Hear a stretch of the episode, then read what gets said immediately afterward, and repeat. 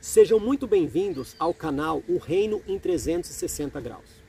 O intuito deste canal não é julgar quem está certo ou errado, e sim ligar um botão de reflexão, um botão de alerta, para que busquemos juntos ao Espírito Santo de Deus direção para fazermos uma convergência em meio à diversidade de opiniões e visões tão diferentes sobre os mesmos assuntos.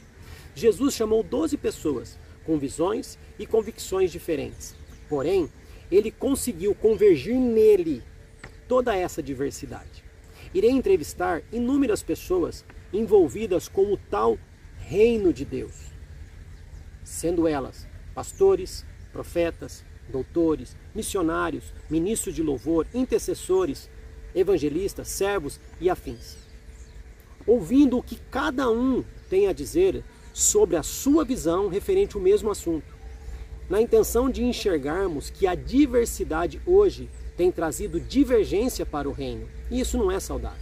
Sendo assim, busquemos convergir novamente toda essa diversidade em Cristo. Que Deus possa te edificar muitíssimo com o conteúdo deste canal.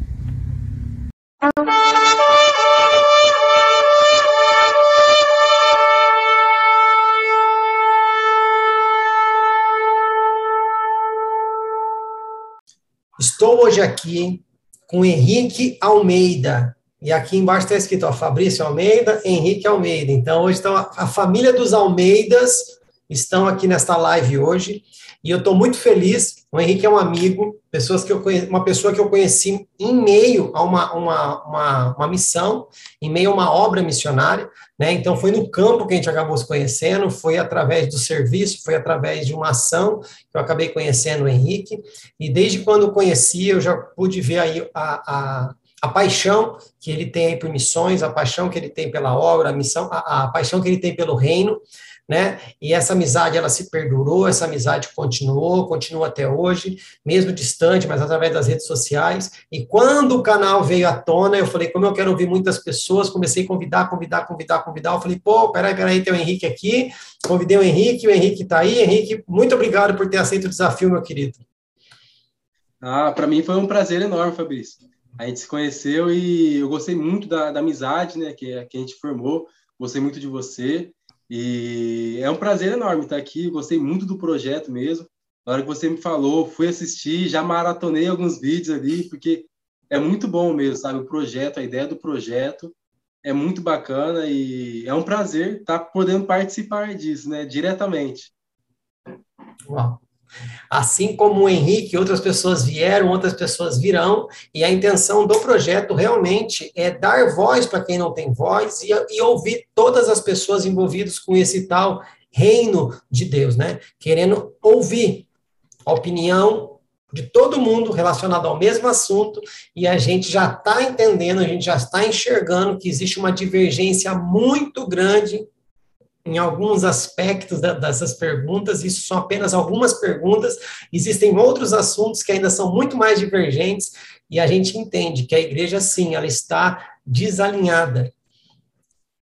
Foi, é por mal que acontece isso? Não. É porque é todo mundo demoniado? Não. É porque Satanás está reinando na igreja? Não é isso mas pela falta de tolerância, falta de abertura para o debate, abertura para a discussão, para o pensamento, né? pensadores poderem sentar de forma humilde, de forma amigável e discutir alguns assuntos, por causa desses motivos, a igreja acabou se separando, porque cada um pegou a sua visão, cada um pegou o seu entendimento, se fechou naquilo e acabou. É isso e não aceita outra coisa. Né? E, infelizmente, nós estamos vivendo isso, Henrique. E hoje eu quero ouvir as suas opiniões, e não é porque existe essa divergência que aquilo que o Henrique vai dizer aqui, ele vai ser rotulado, ó, oh, outro, não.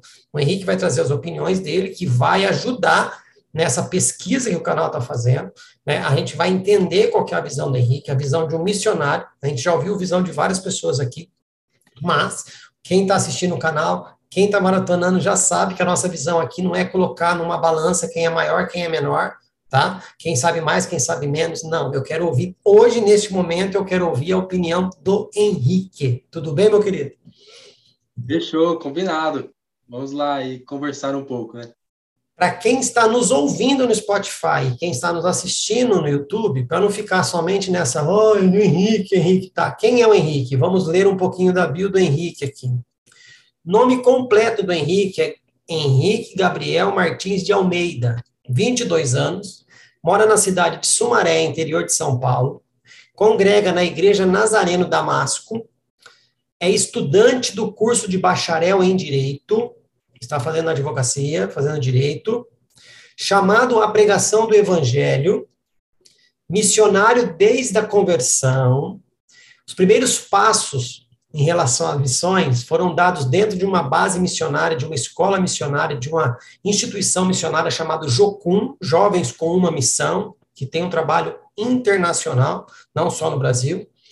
Hoje, ele serve na igreja como líder de missões e faz parte da diretoria do Distrito de São Paulo na área de missões dentro da igreja instituição Nazareno que ele atua. Correto? Correto. Esse daí sou eu. Esse, esse é você. E alguma coisa em relação a missões, alguma coisa que você fala assim, ah, me dá três minutos é que eu queria dar um, um sobre missões, porque a gente já foi, como que eu posso dizer, já foi rotulado tantas coisas sobre missão, sobre missionário, sobre agência missionária. Tem pessoas que não ofertam mais para missão por causa de mau testemunhos de missionários, por causa de mau testemunhos de instituições, né, de bases missionárias, isso, aquilo, aquilo outro. Só que para Deus, ó, eu não quero saber. Quem fez o errado vai, vai, vai ter uma, um, um tete a tete comigo. Eu quero saber por que, que as missões pararam. A minha ordem não é faça missões até todo mundo fazer a coisa certa. Faça missões até uma instituição não, não roubar dinheiro de missionário. Não foi isso? Eu falei, faça missões. Não é assim? Sim, exatamente. Então, manda. É, eu, eu, coloquei que eu, eu iniciei né, esse, chamado missionário, né? Eu fui chamado por Deus para estar dentro desse de algo que ele estava fazendo, que é missões. Né? Missões não é uma obra minha, não é uma obra como, é, da Jocum, como foi citado, não é uma obra da Nazareno, ou de nenhuma outra instituição. E tudo isso daí são ferramentas aqui que, é, que progridem para essa obra de Deus, é uma obra de Deus. Então, Deus nos chama para isso. E desde quando me converti, nos trabalhos que tinham na igreja, a antiga igreja que eu ia, eu já trabalhava em missões, sempre estava nos evangelismos, então é algo que, desde o meu início, pequeno, com uns 12, 13 anos, eu já gostava. Embora às vezes não tinha conhecimento nenhum, mas eu gostava de entregar o folheto, falar, oh, Jesus te ama, gostava de estar junto, gostava de conversar com as pessoas. E a Jocum foi um, um tempo onde eu me aprofundei mais dentro de missões. Então, comecei a fazer algumas escolas, é, alguns seminários, e foi muito bom para mim. E hoje eu estou na Nazareno, né? Estou, é, sou líder de, de, missões hoje na Nazareno. E é muito importante isso, a gente entender isso, sobre isso, igual você comentou. É, esses últimos três dias aqui de, de maio, eu estive numa reunião em Brasília, uma, uma, reunião nacional, e um dos pontos que a gente conversou foi sobre isso, né? A falta de apoio que as pessoas, infelizmente, dão para os missionários, para essa área de missões. Né? As pessoas rotulam realmente, né? A, porque tem missionário que, que realmente não são bons missionários no campo porque não fazem uma boa obra.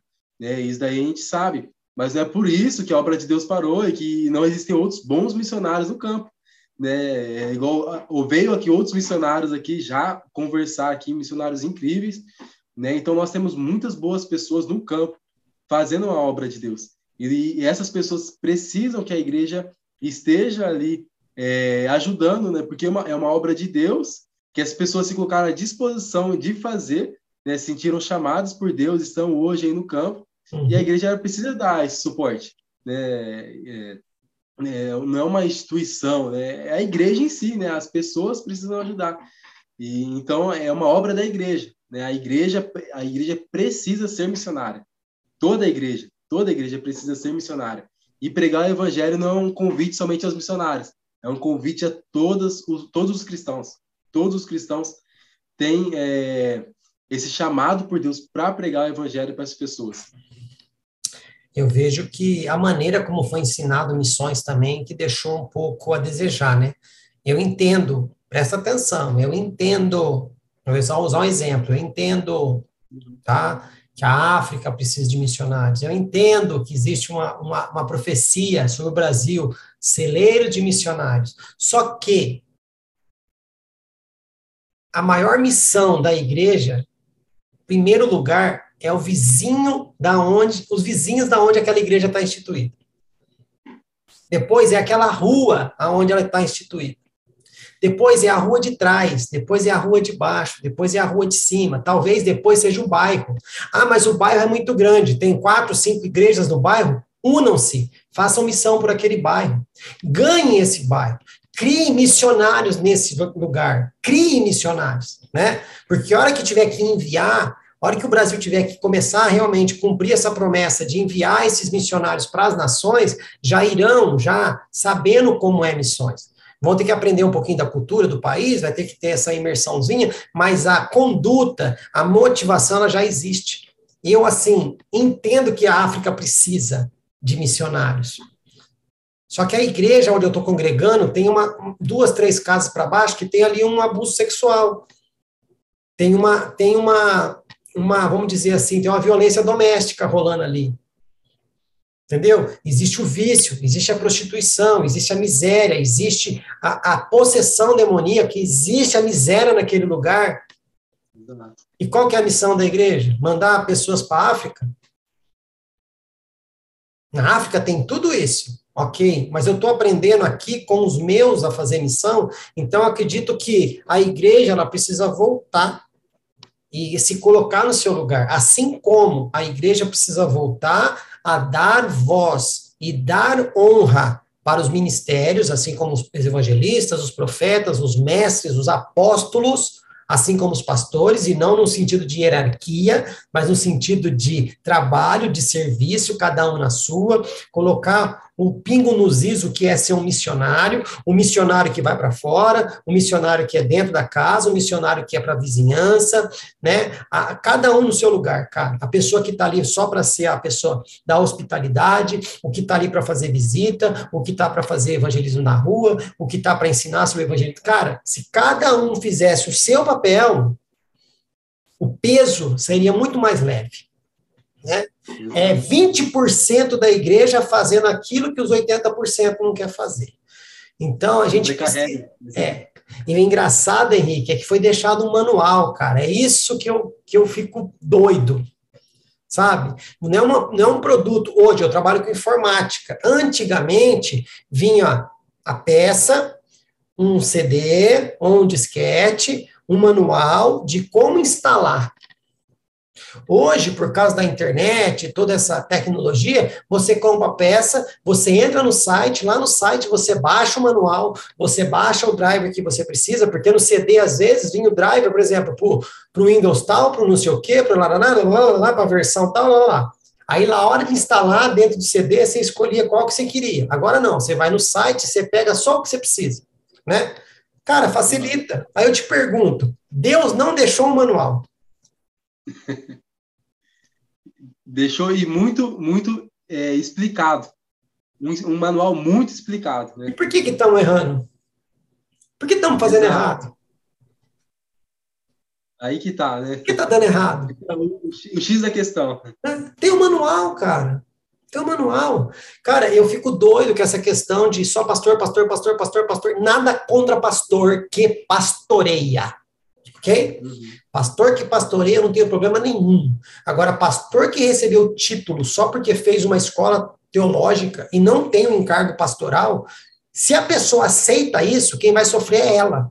Porque é um encargo que não é dela, é um fardo que não é dela, e as pessoas vão esperar dela aquilo que ela não pode dar. Né? A pessoa certa no lugar errado, meu querido, é um demônio.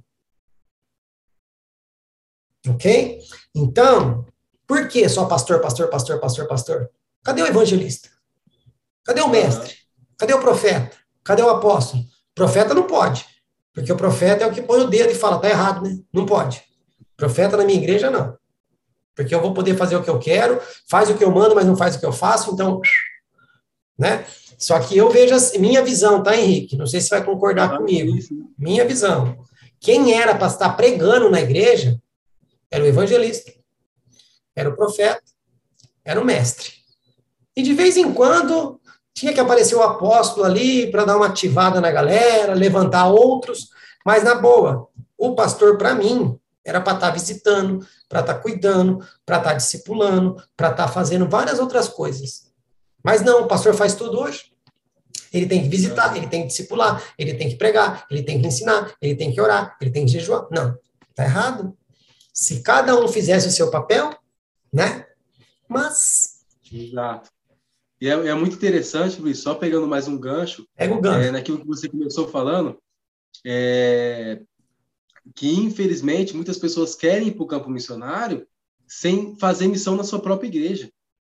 E, e, e, tipo assim, isso não tem lógica, né?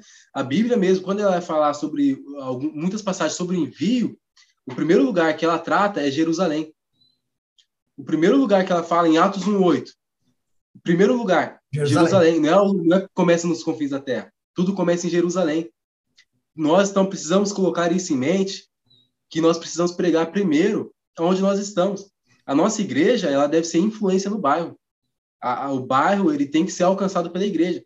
Se cada igreja pregasse efetivamente no bairro que ela está, cara, nós teríamos um outro cenário hoje.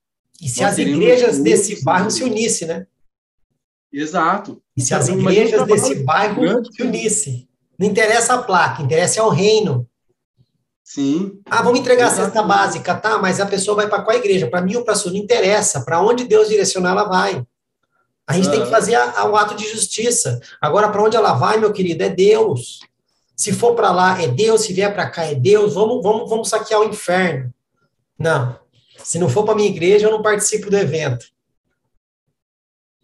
Né? Eu faço um evento, mas a primeira coisa a se preocupar é para onde essas almas vão. Vão para onde Deus direcionar. Ah, não, se não for para minha igreja, eu não quero participar do evento. Exato, olha aí. A missão. Que loucura, né? Aonde, aonde nós chegamos com visão do reino, né? E é possível que as perguntas que a gente vai responder aqui traga resposta por que a igreja está passando por essas situações. Preparado, Henrique? Bora lá, vamos lá. Bora lá. Henrique, antes de eu, de eu começar as perguntas, eu preciso falar é, uma dica, porque as pessoas que talvez venham para ouvir a sua entrevista ou assistir a sua entrevista não viu as outras entrevistas né? Então ela pode ficar um pouco perdida. O que, que vai acontecer? Você que está ouvindo no Spotify ou ouvindo no, ou assistindo no YouTube, tá? Vai ter perguntas que têm referências bíblicas. A gente não vai parar o vídeo, a gente não vai ler os versículos, a gente não vai editar, a gente não vai jogar na tela. Por quê? Para tentar diminuir um pouco o tempo também de qualidade para você ouvir e assistir aí a entrevista. Porém, a tecnologia permite, tanto no Spotify quanto no YouTube, você dar uma pause, né? Você pode pausar o vídeo, para, vai lá na Bíblia, espera um pouquinho, está falando de Mateus 24, 12 aqui, é sobre esse contexto. Parou, voltou, deixa, e aí você vai lá ver por que, que o Henrique respondeu tal coisa. Tá? E talvez eu também esteja até te incentivando a voltar a ler a Bíblia, né? Porque, cara, como é estranho, Henrique, as pessoas hoje vão para a igreja sem Bíblia. E dão desculpa de que a Bíblia está no celular. Ok. Só que chega lá na igreja, Põe no telão os versículos que está sendo pregado. Uhum. Nem no celular o cara olha a Bíblia, porque é tão, tá tão cômodo, querido. Tá tão cômodo. Só que chega para uma pessoa e fala, queridão, vamos, abre Abadias para mim. Tem, tem na Bíblia? Tem na Bíblia isso aí? Não, então deixa, vai para Abacuque. Sabe? Não tem, por quê? A gente perdeu o hábito de levar a Bíblia para a igreja. Cara, eu sou o cara acho que mais chato que você vai poder ver na igreja, sou eu. O pastor falou assim: não, porque está escrito lá em João 7, 28, que tal, tal, tal. Mano, eu estou prestando atenção nele, já paro e vou para a Bíblia. Já perdi tudo que ele falou. Já perdi. Enquanto eu não for lá em, João, João 7, 28 e bater a informação dele, eu não fico em paz. Não fico. Ah, não fico. Ah, tá em paz, agora eu voltei, tá, beleza, continua. É, porque em Salmo 151, eu nem vou na Bíblia, porque não tem Salmo 151 na Bíblia. Aí, é. ó. Teve um dia que eu tava, só para você ver como são as coisas, né? Eu tava sentado numa vigília e tal, não sei o quê, e tudo que o pastor falava, o cara que estava do meu lado, ele criticava, só que ele criticava de forma errada, no sentido, o pastor estava pregando sobre pecado e ele não concordava. Por quê? Estava atingindo ele, né? E aqui estava me incomodando um pouco. Aí teve uma hora, eu falei assim, é, tá louco, viu tanto de Bíblia que eu conheço, tem que ficar ouvindo isso. Eu falei, mas irmão, tá escrito no Salmo 152, tudo isso daí. Ele pegou a Bíblia e já foi procurar. Eu falei, então, irmão, você conhece tanto de Bíblia que se, não era nem para você ter ido procurar o Salmo 152. Foi procurar, não vai achar. Entendeu? Então, vamos parar com esse negócio. Mas voltando para a questão da Bíblia, tá esquisito, cara. A gente fala que ama a Deus, os louvores. A gente faz tudo por Jesus. Ai, ai. Mas não quer ler as cartas que ele deixou, não quer as instruções que ele deixou, os mandamentos que ele deixou, né? Não quer, não quer. Aí que tá, né? O dilema. É o dilema, é esquisito. Essa liberdade, a hipergraça, né? É hipergraça. Venha como estás e continue como estás. Porque Jesus é libertinagem, na verdade. É libertinagem. É, Jesus te ama. Você é o centro do coração de Jesus. Rapaz do céu, é cada coisa, né, Fabrício? O centro do coração de Jesus é o Pai. E ele nos chamou para fazer a mesma coisa ser discípulo, segui-lo. Né? Mas estão ensinando tudo errado, né, Henrique? Estão ensinando tudo errado, né? né? Estão ensinando tudo errado. Como as, como as, pessoas não, não procuram, né? Acham que a, a teologia, o estudo bíblico é algo que é, não é tão importante assim, né? Acabam se, se deixando levar né, por esses ensinamentos infundáveis, sem fundamento bíblico, né? Mas você vê aí as igrejas tradicionais que eu falo, igrejas antigas, que erram em algumas coisas pelo tradicionalismo, mas acertam muito em outras pelo tradicionalismo, que é o quê? É as escolas bíblicas, as escolas dominicais, as EBDs, não importa o nome. Uhum. Tá? Tem lá. E pode ver que as pessoas que participam de escola bíblica têm uma visão totalmente diferente de pessoas que vão apenas nessas igrejas que hoje é só culto e o culto regado a entretenimento. Né? Quando eu estava eu estava trabalhando numa base missionária, me perguntaram, Fabrício, mas o que, que vocês fazem para atrair as pessoas? Eu falo, a gente está tentando atrair Jesus para a base missionária. Se ele estiver lá, aí é, é, diferente. Como que eu vou chamar pessoas para uma base missionária para elas serem curadas se o médico não está lá? Como que eu posso chamar as pessoas que estão possessas para serem libertas se quem liberta não está lá? Então, não cabe para mim. A minha busca não tem que ser como atrair pessoas, a minha busca tem que ser como atrair Jesus e fazer com que ele fique. Que ele venha e fique ali. Aí o resto acontece. Mas aí eu sei que está errado, né, Henrique? Eu sei que tá errado, né? Mas bora você lá. Que é o, você que é o antigão, né? É. Eu que sou o, o tradicionalista, né? Engraçado, Deus é antigo. Deus é tradicional, né? Deus é careta. Segundo a visão do povo, Deus é careta. Sim. Não é? Então critica ele, não me critica, amigão. Sabe? Uma vez eu falei para um amigo meu assim, cara, você é o cara mesmo? Põe o joelho no chão e fala a mesma coisa que você falou para mim, fala para Deus. Chama ele aí para briga. Aí. Né? Igual aquele filme lá, Deus não está morto. Eu falei, assim, então chama, coloca Deus aí para ser o réu. Uhum. Vocês não têm poder para isso? Vocês não têm poder, vocês não são juízes? Vocês não têm poder para julgar as coisas? Coloca Deus aí na cadeira de réu e julgue ele. Chama ele, ele de careta. Ó, ele de careta. eu não entro em discussão porque não vale a pena. Principalmente quando eu vejo que a pessoa tem pouco conhecimento daquilo que ela está falando. Teve um dia que o cara estava discutindo, discutindo, discutindo, discutindo, discutindo. Lá, lá, lá. Eu falei, amigão, vamos lá. Seja sincero comigo. De 1 a 10, qual a intimidade você tem com Deus? Intimidade, não estou falando de ir na igreja, não. De 1 a 10. Ele falou, ah, mano, não sei, acho que um e meio, dois. Eu falei, então, dentro dessa intimidade, isso é a sua verdade, eu não vou te julgar. Acabou. Uhum. Essa é a verdade que a sua intimidade permite ter. E acabou. Você não está errado. Você quer aumentar sua intimidade? Você vai mudar a sua, sua visão. Se você conhece isso de Deus, você vai acreditar nisso de Deus. Se você conhecer isso, você vai, conhecer, vai acreditar nisso. Então, eu não vou discutir com você. Não é? Exato. Chega de conversa que o entrevistado não sou eu, é você. Então, nós vamos para a primeira pergunta. Bora lá. E nem vem, e, não, e nem vem orar para cair a internet, e não vem orar para travar o computador, porque a gente para, a gente grava, você não vai fugir, não, hein? Bora lá. Primeira vamos pergunta. Lá. Bora, Henrique. Bora, vamos lá. Quais impactos as divergências teológicas têm gerado no reino de Deus, no mundo em nossos dias? E qual o papel da teologia na vida da Igreja de Cristo?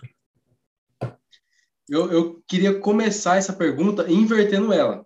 Primeiro, eu queria falar sobre qual é o papel da teologia, porque eu acho que a partir disso a gente consegue levar os outros a outra parte da pergunta. O papel da teologia, fundamental. O papel da teologia ele é fundamental, porque o que é teologia? É o estudo sobre Deus. Como nós queremos adorar alguém que a gente não conhece. Não tem como. Não tem como a gente adorar, a gente orar, a gente estudar. A gente, eh, as pessoas não querem estudar, né? Infelizmente. E a teologia nos leva a esse, a esse estudo mais aprofundado sobre quem Deus é. E quanto mais nós estudamos e quanto mais nós conhecemos quem Deus é, mais nós vamos adorar a Ele. É inevitável. É inevitável. Quanto mais nós conhecemos a Deus, mais nós conseguimos entender a graça de Jesus Cristo, as misericórdias de Deus, o amor de Deus sobre nossas vidas.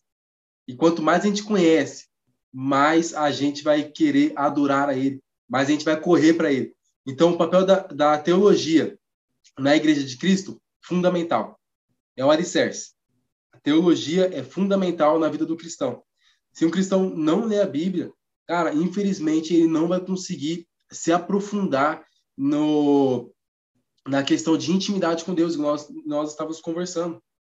A intimidade com Deus é algo, cara, não tem nem palavras para descrever, é algo fundamental, é essencial na vida do cristão. Essencial na vida do cristão. E agora pegando aquela segunda parte, né? Quais impactos as divergências teológicas têm gerado no reino de Deus, no mundo, em nossos dias? Eu acho que são dois impactos diferentes. Nós podemos analisar isso por, por dois modos.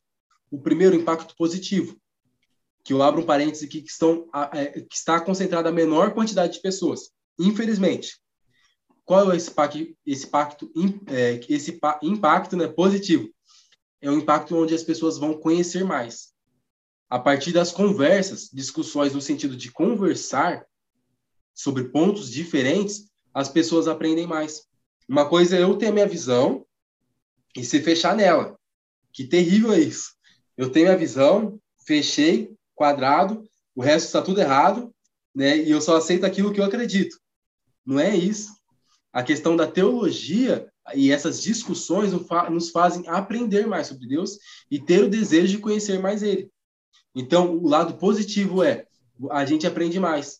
E o lado negativo e abro outro parênteses aqui, é o lado onde mais estão, é onde está a maior concentração de pessoas, infelizmente também, é o lado onde as divergências dividem a igreja. As pessoas estão sendo divididas por conta da teologia. Se você tem essa linha teológica, você está aqui. Se você tem essa linha teológica, e abre-se um, um, um enorme vazio entre essas duas pessoas que acreditam em coisas diferentes. E isso você pode, você pode até acreditar naquilo que eu acredito, nessa linha teológica. Mas se você tiver uma placa de igreja diferente da minha, cara, não dá para a gente ter esse contato. Fabrício, você vai para lá e eu vou para cá. Mesmo a gente acreditando na mesma coisa. Né? A gente pode fazer esse gancho da linha teológica para a placa de igreja. Né? Infelizmente, as pessoas se fecham e não se abrem para conversar e dialogar sobre pontos de vista diferentes. Porque isso faz a gente crescer. E quando, a, e quando conversam, né, e quando eles aceitam a conversa sobre esses pontos é, teológicos, geram discussões. Pessoas brigam de perder a amizade por causa disso. Porque existe uma pessoa com, uma, com um ponto de vista diferente. E eles não conseguem chegar ali num, num, num ponto né, que a pessoa vai aceitar o que a outra está tá falando. A gente não está falando sobre a pessoa ter a, sobre essas conversas gerarem um único sentido né? Sobre, ah, beleza, vou seguir isso daqui que você está falando. Não, é, não, não necessariamente isso. Pode ser que aconteça, mas não necessariamente. É sobre você conversar e ver outros pontos de vista. Eu acho que é fundamental a teologia e esse lado das divergências deveriam caminhar para o ponto positivo. Mas, infelizmente, a maioria de nós estamos caindo no ponto negativo. Eu, eu fiquei muito triste essa semana, Fabrício, quando eu vi uma foto de uma pessoa, ela postou uma foto no, numa rede social, ela estava em missão, né? é, um, é uma pessoa assim de certa influência, um pastor, né? E nessa foto o status é, estava dizendo assim: na missão nós não precisamos de teólogos, precisamos somente de pessoas que amem almas. Rapaz, por que, que a gente tem que excluir uma coisa? É, um teólogo, então, não, não vai amar a alma, não vai, não vai pregar o evangelho com, com tanto amor no coração? Na verdade, uma pessoa que, tem, que conhece a teologia, ela vai pregar muito melhor do que uma pessoa que não tem esse estudo. Né? É uma pessoa, ela vai, porque ela vai ter muito mais bagagem. Ela tem muito mais o que ensinar. Né? Não vai ser um simplesmente eu te amo. E tem muito poder nisso. Essa palavra, essa frase, infelizmente, caiu no, no cotidiano. Existe muito poder na frase Jesus te ama. Mas a Bíblia está repleta de coisas que nós devemos pregar para as pessoas, pregar o arrependimento. Nós devemos pregar, vamos explicar o plano da salvação para as pessoas. A pessoa que tem teologia, ela sabe pregar o evangelho de uma, com uma bagagem muito maior de conhecimento. Então, assim, o, rei, o, o campo missionário precisa, sim, de teólogos. Não, não podemos excluir, não tem, não tem lógica, né? Não tem lógica. O, rei, o reino de Deus, é, nós, infelizmente, estamos vendo várias divisões, né? E lá em Mateus, né, fala né, sobre o reino dividido, ele não subsiste. Não subsiste. E nós estamos fazendo diversas fragmentações, né? diversas fragmentações, são vários pedacinhos subdivididos, enquanto nós deveríamos estar unidos com um só propósito. Unidos com um só propósito. Qual é a missão da igreja? Pregar o evangelho. Se essa é a missão da igreja, então vamos. Vamos lá, estamos juntos, né? Sem essas divergências, sem placa de igreja. Boa. Foi só a primeira, hein?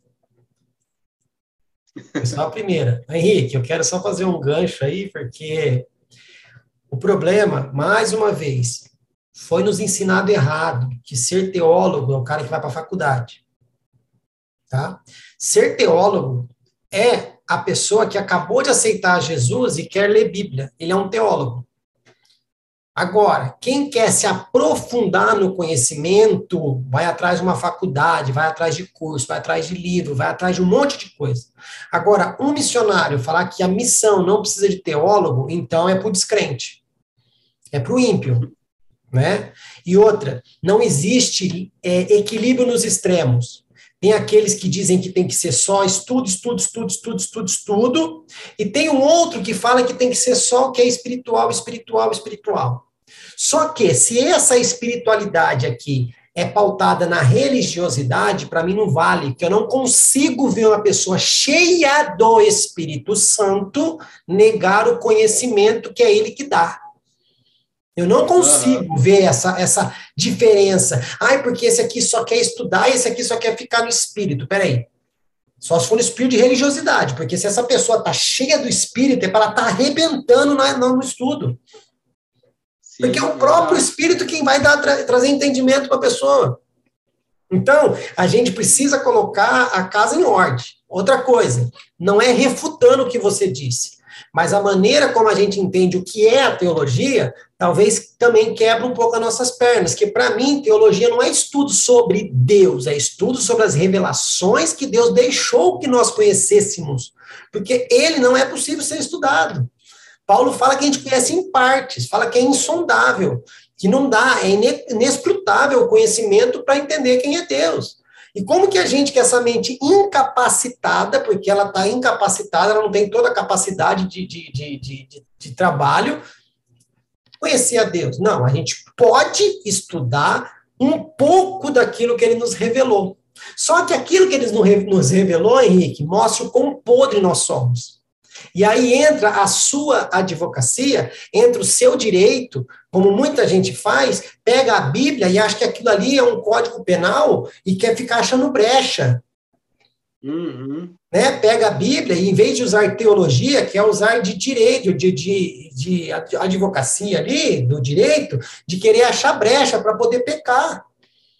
Por quê? O homem ele não está estudando Deus, ele está estudando a revelação que Deus deixou, e essa revelação diga: você é podre, você é miserável, pobre, cego e nu. Aí o cara não aceita isso, aí vai o quê? Vem para o humanismo. Não, deixa eu estudar. O que Deus falou está errado. Não é bem assim que funciona. Entendeu? Estão querendo mostrar para Deus como se escreve a Bíblia, porque estão dizendo aí que a Bíblia precisa ser atualizada. Né? Então, parando por aqui para não causar muita contenda e muito confronto depois aí nos comentários, é isso, né? Sim.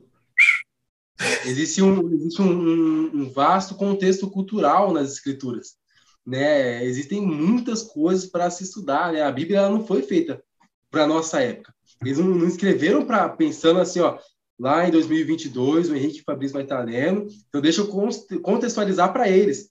A Bíblia foi escrita para eles naquela época, existe um contexto histórico muito grande. Os conceitos, os conceitos, os conceitos civis, os conceitos de conduta, os conceitos de, é, de mandamento é o mesmo. Mudou a cultura, hum. mas Deus não mudou. A Bíblia não foi escrita para agradar o homem, ela foi escrita para ensinar o homem como agradar a Deus. Ponto final. Isso foi só a primeira pergunta, vamos para a segunda.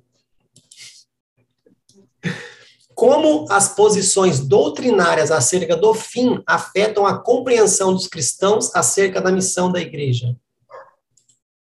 É, eu vejo que que muitos cristãos, infelizmente, né, até a gente comentou um pouquinho isso alguns minutos atrás, é, que muitas pessoas, infelizmente, elas ficam pautadas naquilo que uma pessoa diz.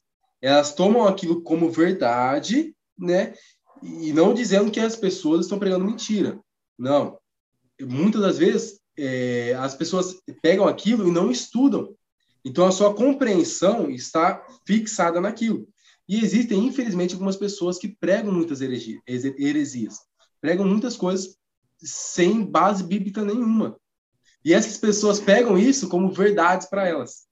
Então, elas tomam isso como verdade e ofuscam a sua mente. Porque elas não vão, elas não vão pesquisar na Bíblia, elas não vão ler, não vão estudar a Bíblia para saber se aquilo é verdade. Então, é essa essas questões doutrinárias, infelizmente, tampam os olhos de muitas pessoas, né? E se a gente for pensar qual que é a missão da igreja, né? Pegando esse finalzinho, qual que é a missão da igreja? A missão da igreja é pregar o evangelho para as pessoas, é discipular, é cuidar, é a incentivar as pessoas às doutrinas espirituais, à oração, ao jejum, à leitura da palavra, ao estudo bíblico, às meditações, o papel da igreja é esse: é, é, é, um, é um grupo de pessoas salvas por Cristo, buscando é, levar o evangelho para que outras pessoas sejam salvas, venham até essa família cristã, né, essa família do, é, de salvos, essas pessoas que são convertidas ao evangelho, e discipulam ela, treinam ela, e essa pessoa vai pregar o evangelho para outras pessoas. Então, a missão da igreja é essa: é cuidar das pessoas que precisam de cuidado, é pregar o evangelho para que as pessoas que precisam ser alcançadas pelo evangelho, é cuidar, é ser, é ser propulsora dessas pessoas. E quando nós temos uma doutrina fechada, que, que não abre os olhos para essa missão da igreja, infelizmente a missão da igreja está sendo muito defasada por muitas pessoas. E quando a gente fala, e, e eu achei muito interessante a sua pergunta, Fabrício, eu não sei se quando você formulou ela, você formulou pensando assim. Mas as posições doutrinárias dizem em relação a templos, a, a placas de igreja, posições doutrinárias. O que a sua igreja acredita da, da doutrina? A missão de Cristo. A missão de Cristo não é uma placa. A missão de Cristo não é a missão de uma igreja específica, mas é do corpo de Cristo, como igreja. Então, nós estamos pegando essas posições, esses, essas crenças doutrinárias, se fechando e não fazendo aquilo que a, a igreja deveria fazer. Então, essas posições, infelizmente, estão ofuscando nossos olhos, nos dividindo, e ao invés da, da igreja realizar a missão da igreja, nós estamos, cada, cada placa da igreja vai, vai pregar aquilo que ela, que ela acredita, para aquele grupo de pessoas. Se você não for do, da nossa crença, você para lá ou para cá. Né? Então, a missão da igreja não está sendo cumprida pela igreja. Tem algumas igrejas, sim, que fazem e se juntam e vão e tal, mas na maioria, infelizmente, nós estamos tendo essa perda. A missão da igreja não está sendo concluída por conta dessa visão, dessas doutrinas, né, que, que colocam aqui assim, né? É isso. A pessoa é, tampa os olhos, né? E ela não consegue se relacionar com outros membros de outras igrejas, né? É isso aí. Ah, Henrique, essa pergunta, toda vez que ela passa por aqui, cara, é um negócio que volta aonde? Teologia. Se as pessoas estivessem preocupadas em esmiuçar os mandamentos de Cristo, entender o que realmente ele falou, ao invés de ficar escafunchando, ó, eu, eu, eu perco, eu não perco, eu ganhei, não ganhei, sabe? Não dá. Ó, e vem antes, vem depois. Eu costumo dizer para as pessoas o seguinte: vamos lá, eu e o Henrique. Eu estou batendo o pé que eu vou passar pela tribulação, e o Henrique está batendo o pé que não vai passar. Ok. Se o Henrique tiver certo, quem que saiu na benção? Eu, porque eu não vou passar pela tribulação, só que eu estava preparado para a tribulação. Eu estava preparado para morrer. Eu estava preparado para enfrentar a morte. E eu estava errado, o Henrique estava certo. Quem se safou? Eu. Agora, e se eu tiver certo, o Henrique tiver errado? Ele está preparado para a tribulação? Não vai estar. Eu digo para todas as pessoas, queridão, ore a Deus o seguinte: Deus, me ajude a estar pronto para o dia. Se você vier antes, eu quero estar pronto para ir contigo. Se você vier só depois de acontecer a grande tribulação, já molde meu coração para me tornar um mártir. Uhum. Não vou ficar na especulação. Teve uma outra vez que uma pessoa, num contexto totalmente diferente, veio falar para mim que Deus não existia, que não sei o quê, bababá, porque ela assistiu um filme e no filme, no filme fala isso. Eu falei, então, a Bíblia foi escrita por homens, mas o roteiro de um homem num filme pode. Não consigo entender, mas tudo bem. Aí eu falei, vamos fazer o seguinte, vamos fazer um paradoxo. O que é, o que, como foi que eu perdi para ele? Ah, o que é melhor? Fazer parte de algo que não existe ou não fazer parte de algo que existe? Por quê? No filme falava que a vida era cíclica. Dava uma quantidade de tempo, virava. Dava uma quantidade de tempo, começava tudo de novo. E não tinha Deus, não tinha Deus, era isso. Beleza. Aí eu perguntei, o que, que é pior? É fazer parte de algo que não existe ou não fazer parte de algo que existe. Vamos lá, eu creio na morte na eternidade, você crê no algo cíclico. Vamos dizer que eu esteja errado. Morri, continuei. Eba, continuei. O que, que eu perdi crendo na eternidade? Nada. Agora, você que crê que o negócio é cíclico, pá. hora que você morrer e não for cíclico, foi eternidade. E aí? Aí que tá. E aí? O que é melhor? Fazer parte de algo que não existe ou não fazer parte de algo que existe? Mas fica por aí a pergunta, né, Henrique? Muito boa. Muito bora, boa. bora. Então, meu querido, a dica é essa. Esteja preparado, queridão. Acredite no que você quiser, mas esteja preparado para as duas situações, né? Porque a Bíblia dá base para as duas situações. Então, se é especulação, vamos nos preparar. Não é? É igual a história, ai, não perde a salvação? Perde a salvação? Cara, existe a possibilidade de perder? A Bíblia fala que pode perder? A Bíblia fala que não pode perder? Então é melhor você cuidar disso. Ponto final. Uhum. É, terceira pergunta. De acordo com Mateus 24, 12, o esfriamento do amor é resultado da multiplicação do pecado. Com base neste fato, devemos aguardar o avivamento ou apostasia? Fabrício, eu acredito que nos dois. Okay. Para mim, um cancela o outro. Eu não acredito que um cancela o outro. Na verdade, eu acredito que as duas coisas acontecerão. Né? O avivamento, eu acredito sim que o avivamento ele, ele, virá, assim como tem vindo muitas vezes durante a história, nós podemos ver né, as histórias contando sobre avivamentos. Eu acredito que sim, que o avivamento virá outra, outra, outro avivamento, né, marcante na história, porque a, mesmo que o amor se esfrie, muitas pessoas ainda permanecerão com o coração fervente por Jesus. Muitas pessoas ainda são pessoas, continuarão sendo pessoas de Deus, pessoas crentes que, que amam a Deus e, e buscam a palavra de Deus e, e, vão continuar na intercessão, na oração. Vão continuar bus, é, buscando e clamando sobre para que o Espírito Santo desça sobre eles, Então, acredito sim que o avivamento virá ainda. Porém, a apostasia, eu acredito que ela já acontece nos dias de hoje. Por exemplo, o que seria apostasia? Pessoas perdendo, deixando a fé.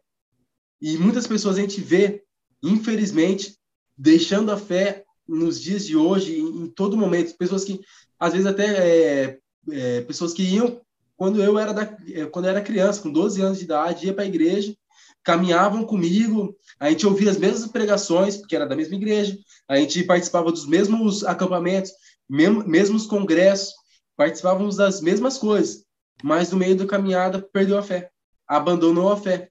Eu acredito que a, na, em relação à apostasia, nós teremos um, uma explosão muito grande de pessoas perdendo a fé, que será marcado como um marco da apostasia. Mas pessoas perdendo a fé, nós temos isso durante toda a história, infelizmente.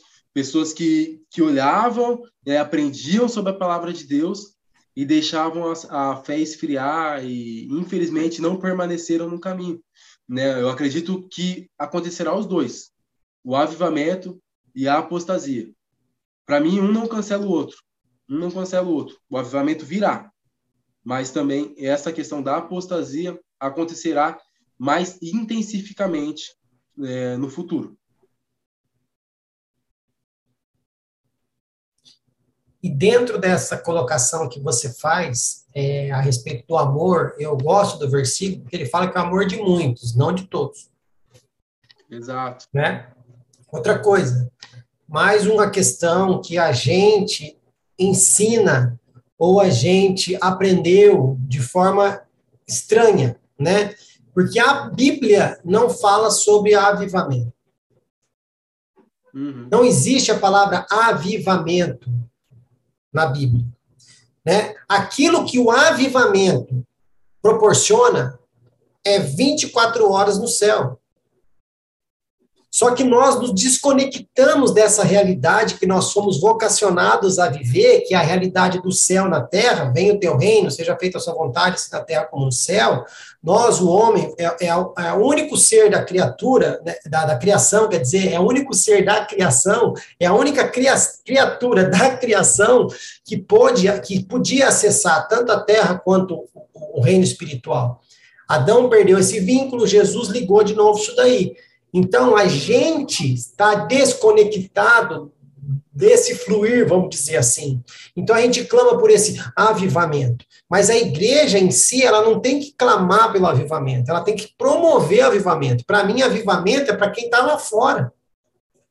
A igreja devia estar vivendo essa conexão com, com o céu, tinha que ser tudo natural na igreja. Perguntaram para mim uma vez sobre isso: o que é sobrenatural? falei: sobrenatural é os cultos que nós temos hoje que as pessoas entram enfermas e vão embora enfermas. As pessoas entram deprimidas e vão embora deprimidas. As pessoas entram com problema na família e vão embora com problema na família. A pessoa entra possessa e vai embora possessa.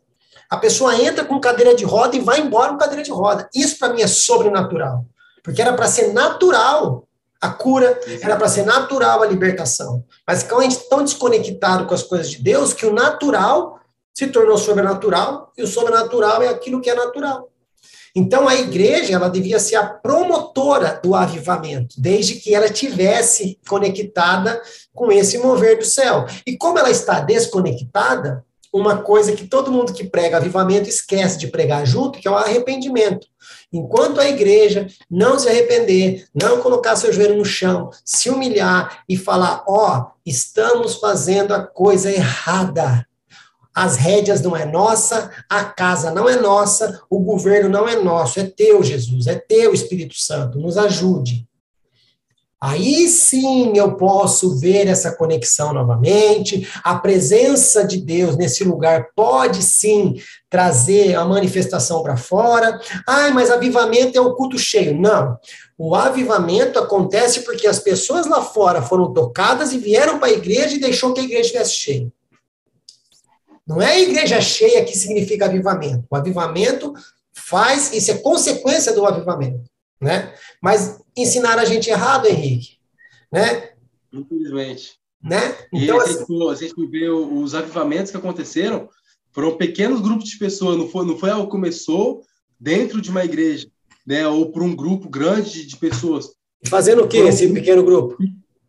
Orando, orando, se arrependendo do pecado, colocando a cara no chão e falando: Deus, precisamos de ti. Grupos pequenos de pessoas que se humilharam na presença de Deus, orando, orando a Deus, pedindo perdão pelos pecados e clamando que o Espírito Santo descesse sobre a igreja. Mas não e foi deixado. Não foi deixado um manual? Grande manual. Por que tá dando errado? Infelizmente. Por que, que só agora a gente está entendendo que a oração é a chave do negócio? Uhum. Por que só agora que a gente está entendendo que o jejum é a chave do negócio? Por que só agora a gente está entendendo que uma, uma meditação a Deus é a chave do negócio? Porque só agora que a gente está entendendo esse tipo de coisa. Né? Uhum. Tem, tem pessoas que, que elas acreditam que somente aquilo que, aquilo que elas recebem no culto de domingo é necessário para elas viverem durante a semana. Que culto? Sendo que nós, no, no culto da igreja, domingo. Que culto? culto de domingo. Culto? Que culto? No culto.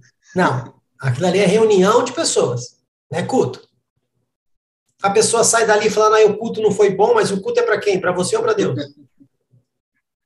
Não, não sair sentindo bem no culto? Mas não é para sentir mesmo. Na presença de Deus, a gente vai se sentir sempre miserável. Quando você sai do culto se sentindo bem, alguma coisa está errada. Quanto mais próximo da luz você chega, mais sujeira você enxerga. Uhum. Quanto mais próximo uhum. da santidade você chega, mais pecador você se sente. Que culto que é esse, Henrique? Um culto onde as pessoas chegam atrasadas? Que Deus é esse que está sendo cultuado? É um Deus que não é da Bíblia. Então é idolatria, é um culto idólatra. Se é, se é um culto, é um culto idólatra, porque não é o Deus da Bíblia. Que respeito você enxerga no culto? As pessoas chegam atrasadas. As pessoas chegam no meio do louvor. As pessoas chegam no, chegam no meio do louvor e ficam cumprimentando os outros na igreja. Já está rolando o culto. Uhum. Ai, Deus está aqui. Que respeito de é esse? Eu ia falar besteira aqui. Que respeito é esse? Você aí, queridão, você está estudando direito. Lá na sua faculdade, estão ensinando você que você tem que saber se portar dentro de um tribunal. Lá você não entra de qualquer jeito. Lá você não entra na hora que você quer, você não fala na hora que você quer e você não desmerece a autoridade ali que é o juiz. E não estou dizendo se o juiz é honesto, desonesto, não tem nada a ver. Ele falou que tem uma posição ali. E a gente fala que Deus está presente no culto, mas a gente não respeita. Você chega no horário do seu patrão, você chega no horário aí para uma, uma, audiência, você chega no horário para o churrasco. Agora, para Deus, que eu amo, para Deus, que é o, o todo-poderoso, lindo, maravilhoso, Deus que me amou, que me resgatou, que me salvou, eu chego na hora que eu quero.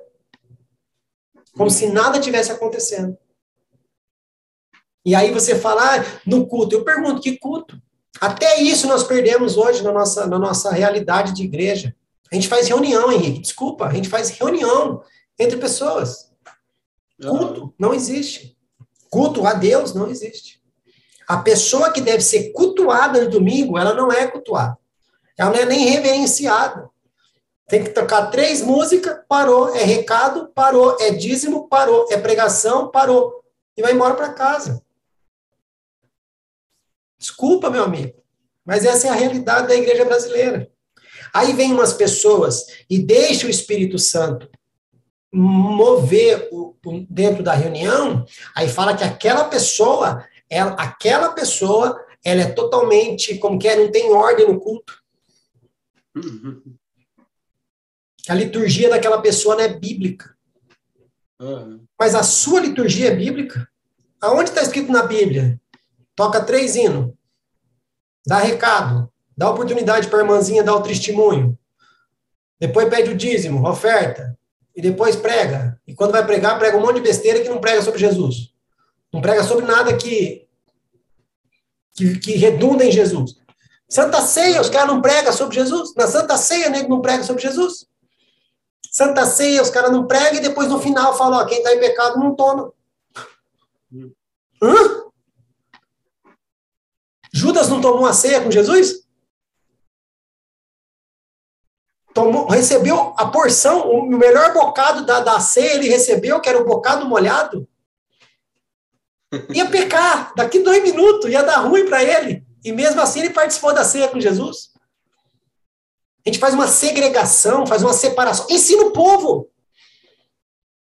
Henrique, se não estiver no culto, eu e você, se você estiver tomando com entendimento a, a, a, a, ceia, você vai estar fazendo o memorial do corpo e do sangue de Cristo. Se eu estiver tomando sem entendimento, eu vou estar comendo pão e tomando vinho, um pouquinho de suco de uva. Uhum. Agora, se eu tenho entendimento, porque foi me ensinado como funciona o negócio e eu não levar a sério, é diferente. Agora não ensina, não prega. Então, desculpa, eu tive que cortar você aqui para falar que culto você está falando.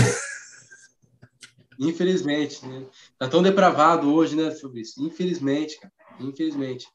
E é, pegando, pegando essa parte, né? É, eu, eu, li um livro maravilhoso, super indico, chama Por que Tarda o Pleno Avivamento? Esse livro, e ele fala justamente sobre isso. Nós, infelizmente, perdemos o fervor e a unção. Estamos vivendo pessoas mornas. Pessoas mornas. Pessoas Uau. mornas que não são quentes nem frias. Pessoas mornas são o quê? Vomitadas. São vomitadas. E, e esse autor desse livro, ele, ele fala justamente isso. Nós perdemos. Nós temos que voltar. Nós temos que voltar. Retomar aquilo, né? Cara, é oração, é jejum, né? E, e tem pessoas igual, pegando aquele gancho que eu estava falando, as pessoas vão para esses cultos nos domingos, passam a semana inteira sem abrir a Bíblia, sem, sem orar, sem, sem faz, faz nada, nenhum dos três. Nenhum dos três. Aí vamos lá para o culto para receber a dose, né? vamos dizer assim, né? Para receber a dose do Espírito Santo, vão a semana. E se maqueiam, né? Se maqueiam, infelizmente. Infelizmente. Nós precisamos voltar à essência novamente. Precisamos voltar à essência. Enquanto nós não voltarmos à essência novamente, nós teremos essas reuniões que você falou, Fabrício. Enquanto a gente não voltar à essência novamente, nós teremos essas reuniões. Infelizmente, as pessoas entram no culto e saem do culto da mesma maneira. A reunião. Saem da mesma maneira, da reunião. Saem da reunião. E a, a minha oração sempre é: Deus, que nós entramos nesse culto e que nós saiamos daqui cheios por ti e diferentes diferentes. Porque você, você entra no culto e sai da mesma maneira, sem aprender nada, sem, sem é, se arrepender dos pecados, sem ser cheio do Espírito Santo, é, foi uma reunião. Hum, foi nada ali, né? Inclusive, esse autor fala: até um, até um ateu pode montar uma pregação sistemática.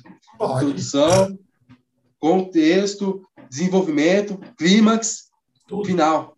Tudo. Até um ateu pode montar, mas somente um cristão, somente um cristão devoto a Deus, que ama a Deus realmente, que busca, pode montar um sermão que venha transformar vidas, que venha reconciliar corações. Então, o que nos falta, Fabrício, é isso. É essa busca por Deus. Uhum. O que nos falta é isso, é esse fervor, esse amor, essa unção que nós perdemos, infelizmente. Né? Bora para a nossa quarta pergunta, senão vai virar uma, uma vigília.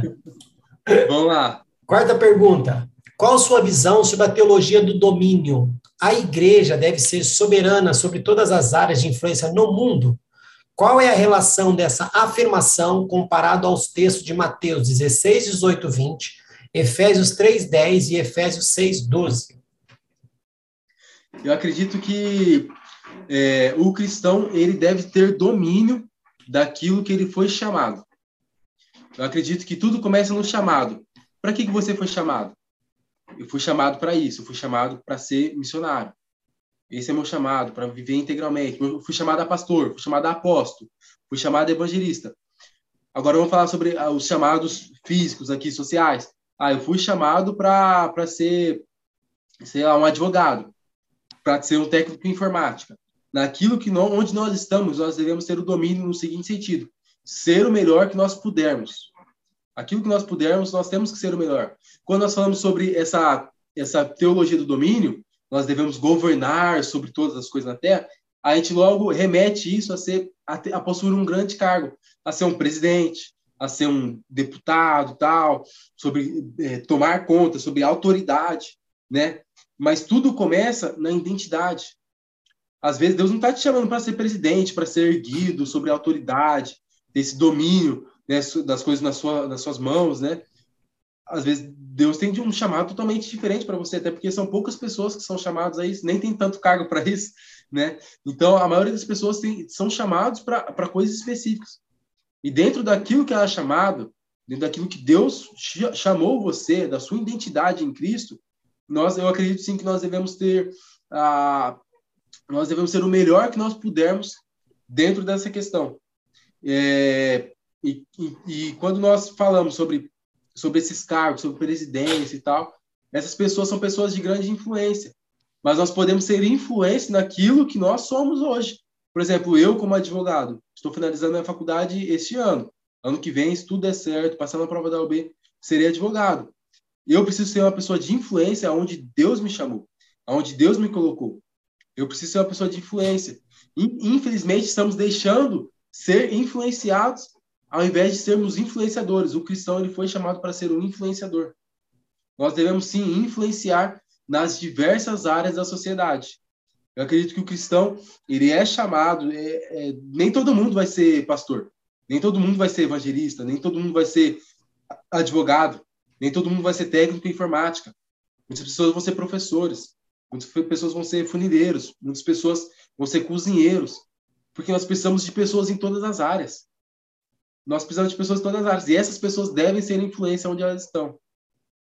É, é isso que eu, que eu vejo sobre essa, essas áreas de influência. Nós devemos sim estar presentes nas áreas de influência e sermos influenciadores, não influenciados. Né? E, e falando sobre essa questão de ser influenciado e, e ser influenciador, né? Quando nós estamos entrando na faculdade, a gente ouve muito isso, né?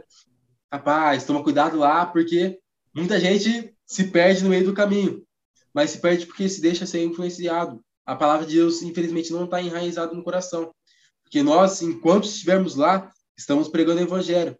Nós, enquanto estivermos lá, temos a palavra de Cristo no nosso coração e somos influência, somos influência sobre as pessoas que estão lá. Então, é essa, que eu, é essa questão que eu entendo sobre a teologia do domínio. Né? Nós somos chamados, sim, para. Né, domínio que eu, que eu entendo é ser essa influência. Ter essa influência onde nós estamos e não sobre almejar cargos grandes aos olhos do homem, mas ser aquilo que Deus te chamou.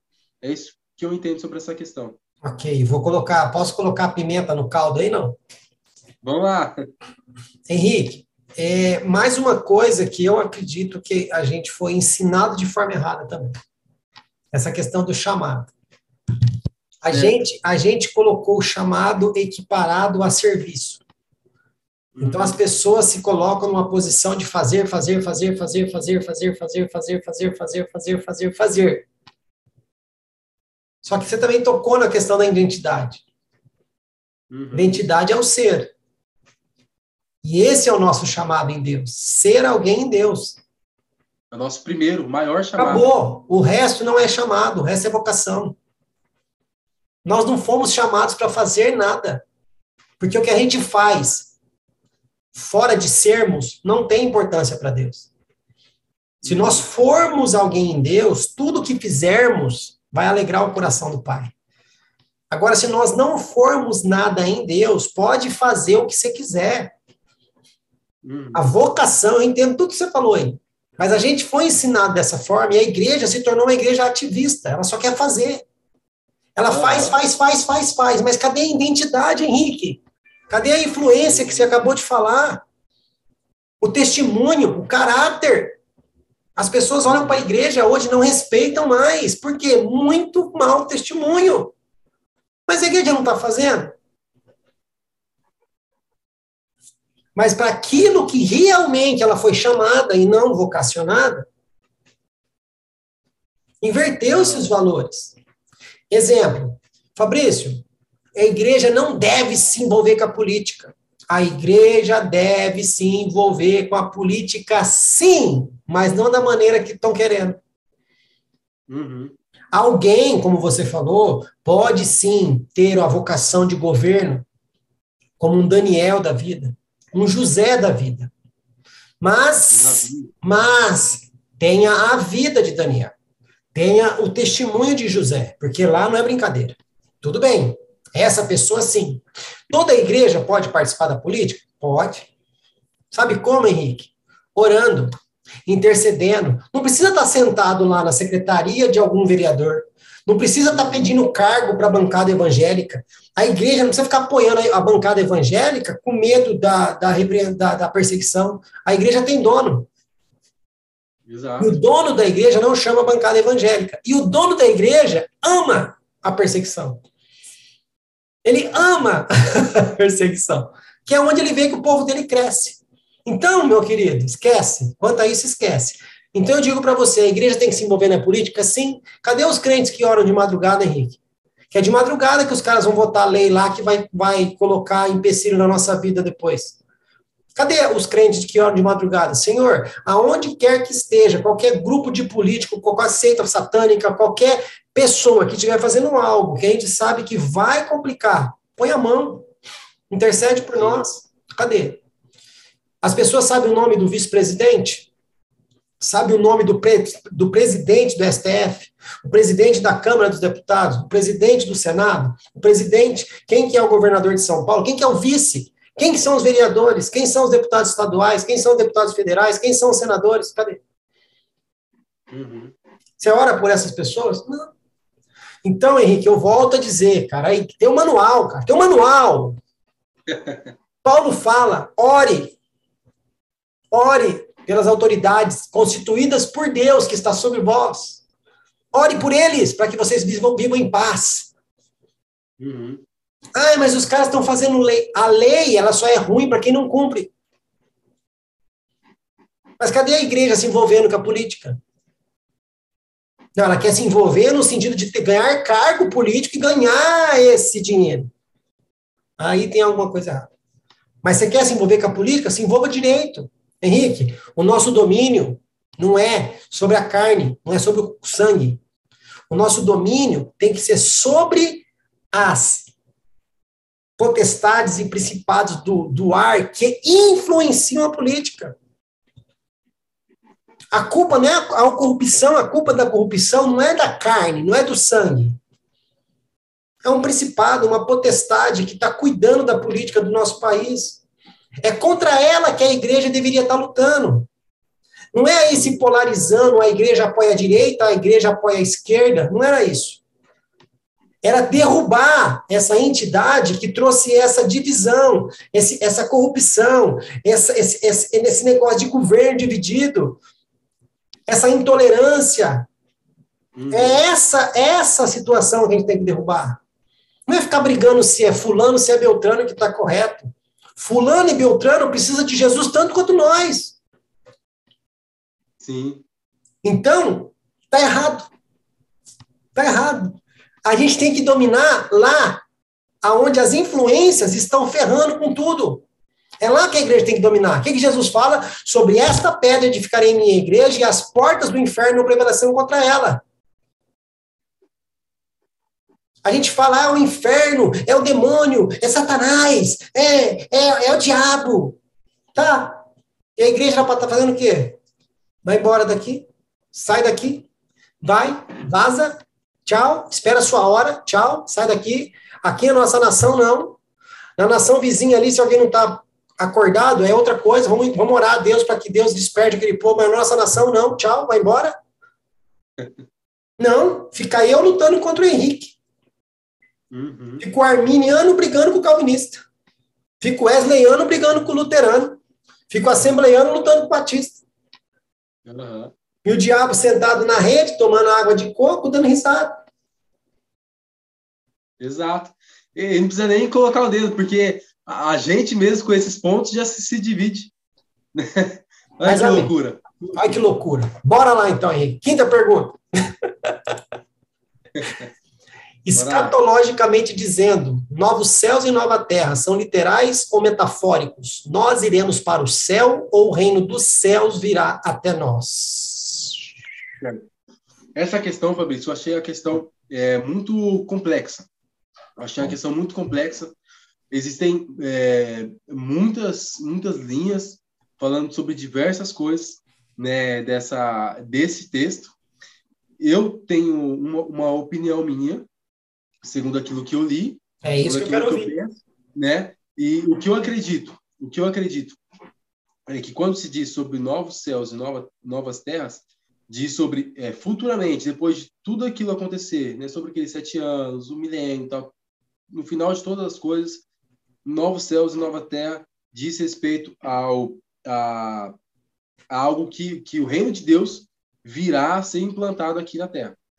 Deus ele virá limpará todo o pecado, todas as coisas ruins aqui e governará aqui. O reino de Deus ele virá sobre nós aqui.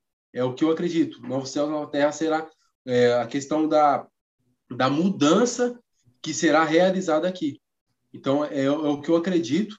É, é um tema muito, muito complicado. Eu achei muito complicado essa pergunta, sendo sincero, foi muito difícil é, analisar isso, é, mas é o que eu acredito. Eu acredito que é, Deus ele virá, limpará todo o pecado, todas as coisas ruins e implantará o seu reino aqui. É onde ele governará aqui. É o que eu acredito. Amém. E é engraçado porque a gente fala reino dos céus e reino de Deus, né? São duas coisas diferentes. Uhum. É, tem pessoas, tem, tem, tem alguns estudiosos, pessoas que estudam, que diz que o reino de Deus, ele é o, o reflexo do reino dos céus na terra. E uhum. quando vier o reino dos céus, nós estaremos vivendo a plenitude do reino. Né? Então, assim, é bastante complexo, sim. Eu entendo isso que você falou, é complexo. E é por isso que eu digo, que a gente tá, tá fazendo a coisa errada. Se Apocalipse aponta para os acontecimentos do fim, se o Apocalipse ensina como vai ser as coisas, por que, que a gente não estuda o Apocalipse? Exato, sim. Por quê? Porque para estudar o Apocalipse, a gente precisa ter revelação de quem?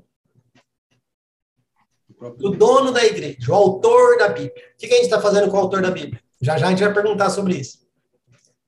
Né? Aí entra aquela coisa ele vai demorar para responder, eu, tô, eu não tenho paciência para esperar, então eu vou criar a minha doutrina.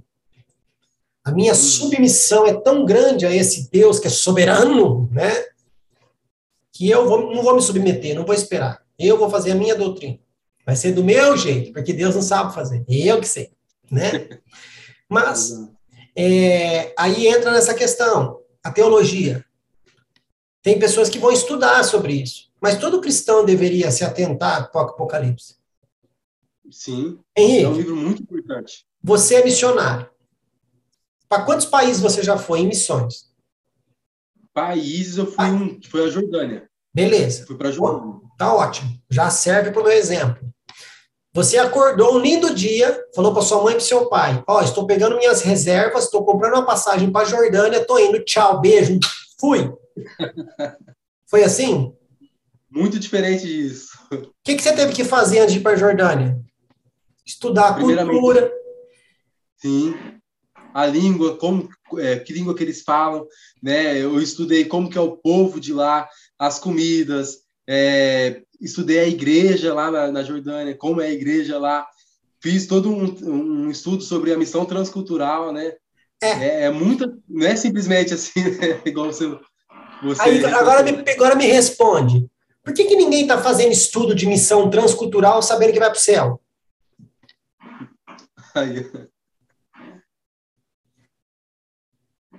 Vai chegar no céu, se for para o céu, né?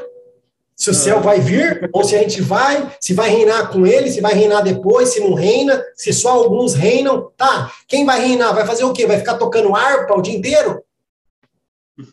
Ah, não vou, eu cheguei, não, não vou, eu cheguei no céu, tem aqui, tá? Vai fazer o quê?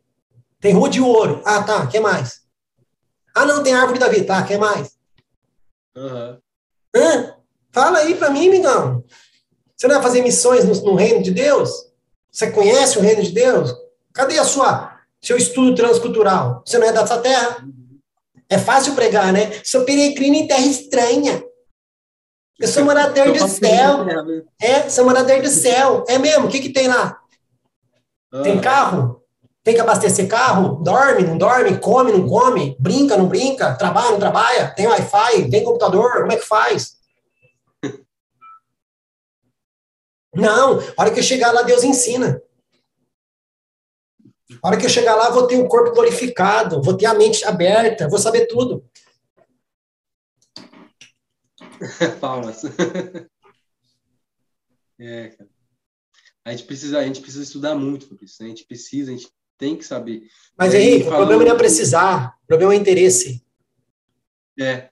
Você quer ir para o céu mesmo, Henrique? Você quer ir para o céu mesmo? Você quer que o reino dos céus venha?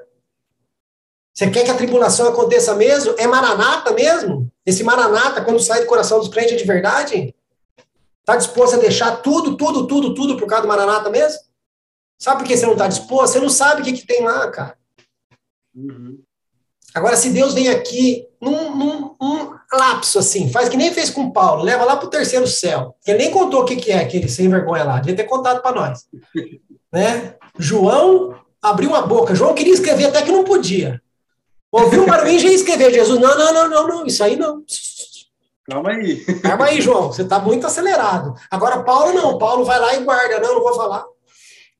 Né? Não, sei, é, não sei, não sei se na carne ou na carne, um certo homem aí não vou falar nada. né? Mas aí que tá, se Deus der um deslumbre, pum, eu e Henrique aqui, pum, ó, em um segundo a gente viu o terceiro céu. Ah, filho, você vai querer ficar nessa terra? A, o negócio não é tempo, cara, é o interesse. Uhum. Eu tenho aprendido isso com alguns líderes. O problema não é falta de tempo, é falta de interesse. Fabrício, precisamos estudar. Por quê? Por que, você está estudando advocacia, Henrique? Porque você quer se tornar um advogado. Agora, por que, que eu vou estudar a Bíblia se eu não quero me tornar um pastor? Essa desculpa aí. Por que, que eu vou estudar a Bíblia se eu não vou me tornar um profeta? Como se estudar Bíblia tornasse a pessoa em algo, né? Cara, estudar a Bíblia te distorna de alguma coisa. em vez de tornar, ela te distorna, né? te distorce. Porque, cara, é o interesse, Henrique, é o interesse. Simples assim, meu querido, é o interesse. Ai, nós somos a noiva. Ai, e o noivo? Quem é o noivo? Me fala sobre ele, né? O que, que, que, que, que esse noivo gosta de comer? Ai, eu tenho intimidade com Deus. É, qual é a cor favorita dele? Vamos? Você não é íntimo? Eu sou íntimo da minha esposa. Eu sei a cor favorita dela, eu sei a comida que ela mais gosta, eu sei a, eu sei a brincadeira que ela gosta, eu sei a brincadeira que ela não gosta, eu sei o jeito que ela gosta de dormir, o jeito que ela não gosta de dormir, eu sei tudo. Uhum. Mas eu sou assim com Deus, ó. Tem, lá na, na, geladeira de Deus tem um imã com a minha carinha lá. Tem. Uhum. é mais fácil estar na geladeira do diabo. Ah, vamos embora, Henrique, vamos embora, senão daqui a pouco já está falando heresia aqui. Sexta pergunta e talvez o motivo pelo qual nós estamos passando por tudo isso. Com base em Gênesis 6:3, 1 Tessalonicenses 5:19 e 1 Timóteo 4:1, qual é o impacto de não crer na ação do Espírito Santo nos últimos dias? Eu, eu acho que a gente poderia resumir essa, essa pergunta numa pergunta anterior a apostasia. É o que eu acredito. A apostasia. A, a, a pessoa a, a pessoa não crê na, na ação do Espírito Santo nos últimos dias é, é o resultado de tantas pessoas se afastarem de Cristo. O Espírito Santo ele tem um papel fundamental. Fundamental. É, a gente tem alguns textos bíblicos falando sobre o papel do Espírito Santo. Ele nos, guia, nos consola. O consolador. O Espírito Santo ele é consolador. Fala mais. Através do Espírito Santo, através do Espírito Santo, ele nos dá os dons, os dons espirituais. O, o Espírito mais? Santo ele nos guia, ele nos guia. Nos dia, no dia a dia nosso, sabe, é, quando, nós, quando nós queremos fazer alguma coisa, vem aquela voz, faz isso daí não, não faz isso daí não. É o Espírito Santo falando nos nossos corações. Que então, mais? o Espírito Santo ele, ele, tem um papel fundamental na nossa vida. Ele, ele convence o homem do pecado, da justiça e do juízo de Deus. Segura aí, deixa eu fazer um parêntese. Por que, que tem igreja que fala que não prega sobre o pecado porque espanta os membros? Quem que convence? O Espírito Santo.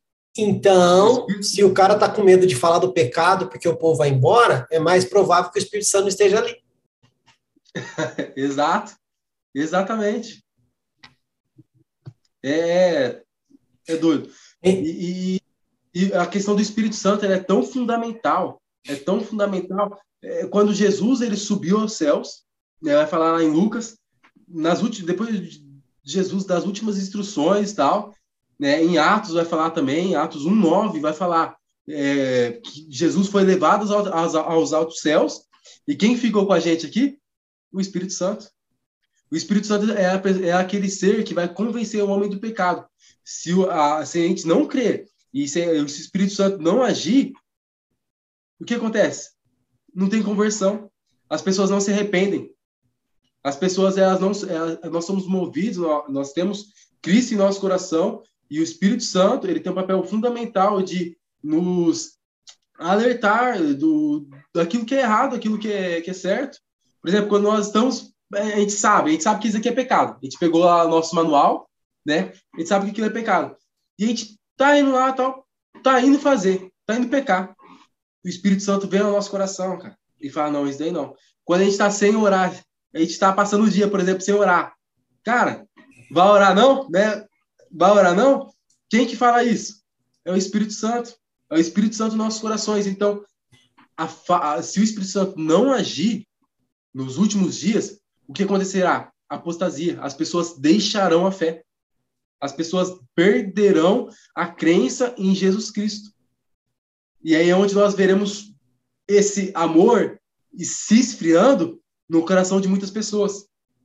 Infelizmente, infelizmente não tem como separar o Espírito Santo da da pessoa que se convence do pecado quando nós vamos fazer os evangelismos. É uma coisa que eu gosto de falar sempre antes de sair. Galera, a gente vai levar a palavra de Deus para essa pessoa. Se a pessoa vai aceitar ou não aquela palavra, se aquilo vai germinar ou não no coração dela, isso daí não cabe a mim, não cabe a você, Fabrício. Nosso papel é pegar a palavra de Deus e levar para a pessoa. Quem vai convencer? A gente pode, a gente pode pegar todas as evidências físicas que a gente teria, que a gente tem de, de Jesus Cristo. A gente pode pegar todas as teorias, todo o conhecimento e tentar levar para uma pessoa. Se o Espírito Santo não estiver ali convencendo a pessoa, nada acontece, Fabrício. Nada acontece. O Espírito Santo ele é fundamental. É fundamental. Sem ele, não tem o convencimento da, do pecado, da justiça e do juízo de Deus. Então, é isso que eu acredito. A apostasia. Mas seria resumindo isso. Mais uma vez, nos ensinaram errado, Henrique. Uhum. Eu, eu, Fabrício, tá? Nossa, como você é crítico. Não, é, existe uma coisa chamada metanoia, para que haja metamorfose, não é isso que Paulo fala em Romanos 12? Transformai-vos pela renovação do vosso entendimento. A transformação, ela só acontece se houver renovação aqui. Eu cansei de ouvir, Henrique, Espírito Santo de Deus. Eu cansei de ouvir. Isso na minha cabeça me dava a intenção o quê? Que o Espírito era algo que vinha de Deus. Era uma parte de Deus. Era um poder de Deus. Era um ventinho de Deus. Era um fantasma de Deus. Era energia de Deus. Não. O Espírito Santo é Deus. Exato. Ai, a Bíblia fala que Deus tem sete espíritos. A Bíblia fala que Deus tem sete espíritos. Amém. Esses sete espíritos estavam sobre Jesus. Amém. Mas a Bíblia não fala que esses sete espíritos é o Espírito Santo. Porque se fosse assim, não seria uma trindade. Seria o Pai, o Filho, o Espírito e mais sete espíritos. É uma deidade, era dez. Era dez. Exato. Ah, então, a gente foi ensinado errado. Ah, e a terceira pessoa da Trindade. Ele não é a terceira pessoa da Trindade. Ele é a terceira manifestação de Deus aos homens. A primeira manifestação de Deus aos homens foi o Pai. Só que Jesus e o Espírito estavam ali do lado de fora, né? Sim. Jesus aparecendo para a galera, Jesus ali sendo é, já anunciado ali como cordeiro. É, o Espírito ali capacitando a galera, beleza. Jesus vem, o Pai sai de cena, o Espírito Santo e o Pai agora que está ali com Jesus, né? Jesus fazendo a, a, o esquema e os caras só ali, ó, cercando, cercando os pintinhos ali, ó. Jesus vai embora, o Espírito Santo fica. E agora é o Pai e o Filho que está. Quem é o Exato. dono da igreja? O dono da igreja é Jesus Cristo. cabeça da igreja. Quem que é a força motriz da igreja? É o Espírito Santo. E qual que é o papel do Espírito? Cara, Espírito Santo, olha só. Jesus fala que contra ele e contra o Pai pode pecar, mas contra o Espírito Santo não. Tem uma coisa diferente que esse cara aí. Sim. Ele tem todo o poder. Jesus era Deus, era e começou o ministério dele só depois de receber o Espírito Santo. Né? Então, cara, tem um poder inimaginável. Esse cara podia bater no peito e falar, acabou, é comigo agora. Não, sabe qual que é a, maior, a principal obra do Espírito Santo? Apontar para Jesus. A humildade desse, desse, desse ser, cara, é apontar para Jesus. É poder chegar no pai e falar, ó, aquele cabeça de bagra aí tá orando tudo errado. Ele tá querendo dizer isso. A humildade, olha a humildade. O cara é nosso intérprete. O cara é nosso tradutor. O cara é nosso advogado. O cara é nosso consolador. O cara é que. Ah, não dá, velho. Não dá. Não dá. Sim, é. Henrique, é. enquanto a igreja não abrir os olhos e falar Espírito Santo volta. Teve uma pessoa que passou por aqui, ela falou que numa turnê dela para a Europa, assim que ela pisou na Europa, que ela entrou no hotel, o Espírito Santo falou para ela: me traga de volta para esse lugar, porque eles me mandaram embora.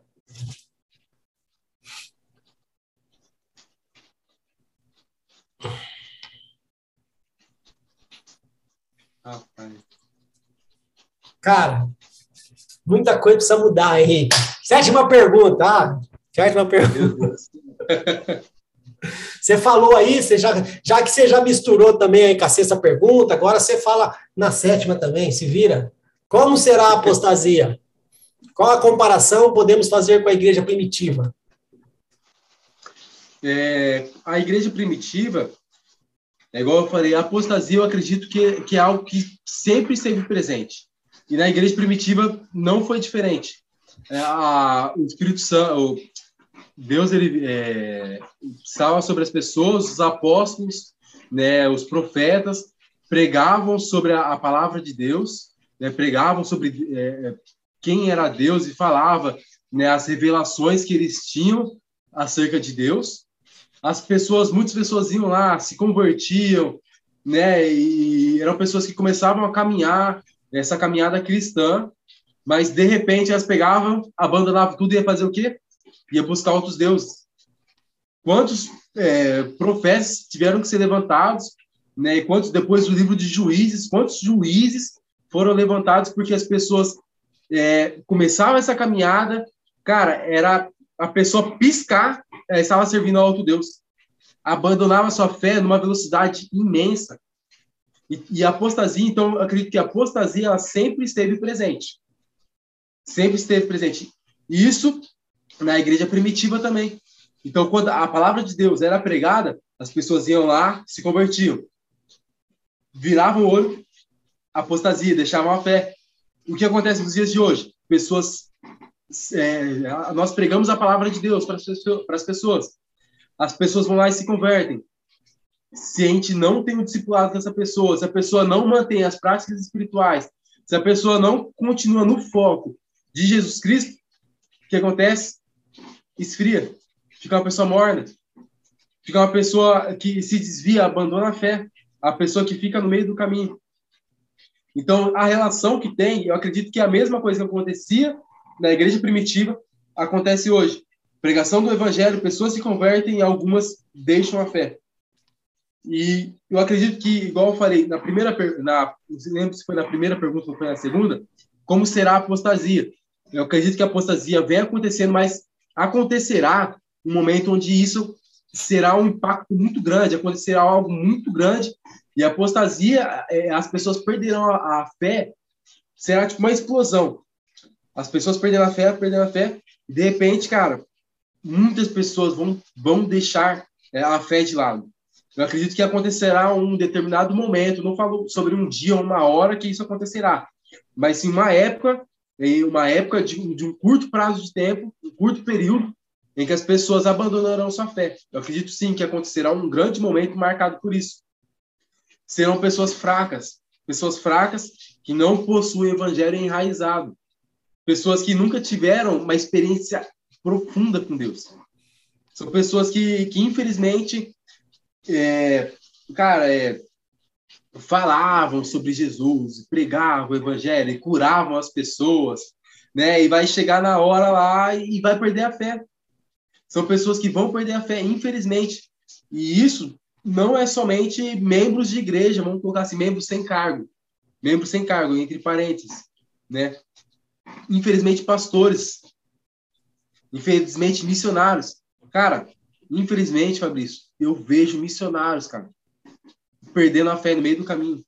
Pessoas que pregavam sobre algo que não acreditavam 100%, cara. Pessoas que não viviam 100%, pregavam algo e hoje, infelizmente, se perderam no caminho. Pessoas que pregavam o evangelho para converter pessoas, para levar o evangelho de Jesus Cristo às pessoas, por aí, Brasil, internacional, não, não uma pessoa específica, são várias pessoas, infelizmente, perderam a fé. É, é coisa que eu, que eu não consigo, não tem uma lógica isso. Né? Pessoas que pregavam sobre o evangelho perderam a fé. A apostasia alcançará pessoas de todos, todos os ramos, vamos dizer assim, de todos os ramos. Infelizmente. Então, é o, é o que eu acredito. Infelizmente, muitas pessoas vão deixar de buscar a Deus para buscar outros deuses. Que outros deuses não é somente estátuas, não são somente estátuas. Existem milhares e milhares de outros deuses que, se nós não seguirmos buscando a Deus, esse outro Deus encherá o nosso coração. Não existe coração vazio, não existe, não existe espaço vazio dentro do coração do homem. Ou está algo, ou está alguma outra coisa. Né? Eu, eu, eu, eu tenho uma seguinte imaginação, Fabrício, quando nós falamos sobre é, evangelho. Eu ouvi muito tempo falar que existe é, em cima do muro. E, ah, porque eu estou em cima do muro. Fabrício, para mim não existe esse muro. O muro é do diabo. Ou você é do lado A, ou você é do lado B. O não é existe, é cara. É, não é, não, não existe. Não existe isso. Não existe, não existe. Sabe? Então, assim, cara, ou você está de um lado, ou você está do outro. Não tem como você ter um Deus no seu coração e ter outros deuses. Não tem. É o que eu acredito. Muito bom. Muito bom, e como você já tinha falado da apostasia, a gente já comentou disso ali na sexta pergunta, já comentou ali na, na, terceira também. Então eu vou, nessa aqui eu vou deixar como você colocou mesmo. Vamos para a nossa oitava pergunta, última pergunta fixa, tá? Depois nós temos uma surpresinha para você ali. Na sua visão, qual é o papel central da igreja nos últimos dias? Dentro da sua justificativa, você acredita que a igreja tem preparado seus membros para o grande encontro final com Cristo? É, o papel central da igreja nos últimos dias. Pregar o arrependimento até o último segundo possível. Pregar o arrependimento até o último segundo possível é o que eu acredito ser o papel central da igreja. Eu acredito que todas as outras coisas elas vêm complementando nisso. A gente prega o evangelho, essa pessoa se converte, a gente acolhe essa pessoa, discipula essa pessoa, ensina os caminhos dessa pessoa, incentiva ela as práticas espirituais, impulsiona essa pessoa, mas eu acredito que o papel central da igreja é pregar o arrependimento. Até o último segundo possível, levar a palavra de Deus a todas as pessoas, em todos os lugares do mundo, a todas as nações, até os confins da terra. O papel central da igreja é pregar o evangelho, pregar o arrependimento do coração das pessoas. Essa transformação que tem do coração de pedra a um coração de carne, coração que vibra por Jesus, que pulsa por Jesus. Esse é o, é o que eu acredito ser o papel central da igreja.